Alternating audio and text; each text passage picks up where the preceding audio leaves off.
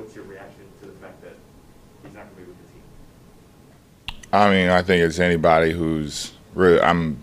That's one of my best friends. So, um, obviously, I was looking forward to it, but didn't work out. And knowing him, he's arguably, well, to me, he's the best corner in the NFL, as well as Xavier, because that's my other guy. But you know, disappointing, but he's gonna bounce back. He's elite at what he does, and uh, I'm looking forward to supporting him where where he goes and plays high level football like always. Was it jarring to, to hear that news? How surprised were you?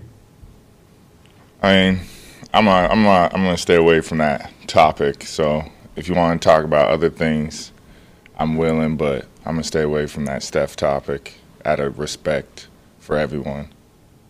How about the possibility, it looks like there's going to be a reunion with, with Jamie Collins, and you obviously played with him. Just some of your thoughts on, on Jamie when you guys played together and what he brings. Yeah, I mean, I I don't know if it's official. I I mean, we haven't heard. Yeah, he's a good football player. We love Jamie, and if he comes back, we can't wait. Kyle, not specific to his release, but you called Steph one of your best friends. How did you, how would you describe getting to know him since you guys were teammates here? Um, like I said, I'm gonna keep all that privately. That's that's my guy, though.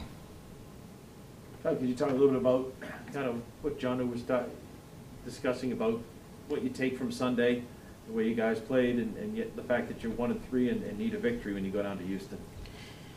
Yeah, I think John hit it on the head. It's there is a sense of urgency, but at the same time, there's you want to be able to take one day at a time and take your time with that day. You want to focus on that single day and do everything you can, but you want to do it with a sense of urgency as well. So it's a good mix and match to that. And I think John said it perfectly that you don't want to uh, rush things. You don't want to um, overthink those things. You know, we're getting better as many people can see from the week one to week four. Our record obviously doesn't show, um, and we we need to go out there and prove it not only to um, ourselves but to the fans too that we're getting better and our record shows for it.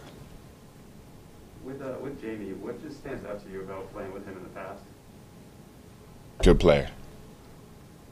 Any questions? Last one. I don't know if you, you know, you guys believe in, you know, moral victories, but. Yeah, I don't believe in moral victories. Well, the question would be, can a performance like what happened on Sunday night where you guys competed against the defending Super Bowl champions, can that create momentum? Can there be positive out of it that you guys can build upon?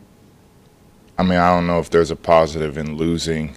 I just think you just refocus on on the things you did well in the game and fix those uh, negatives and try to do your best as possible to uh, fix those as fast as possible.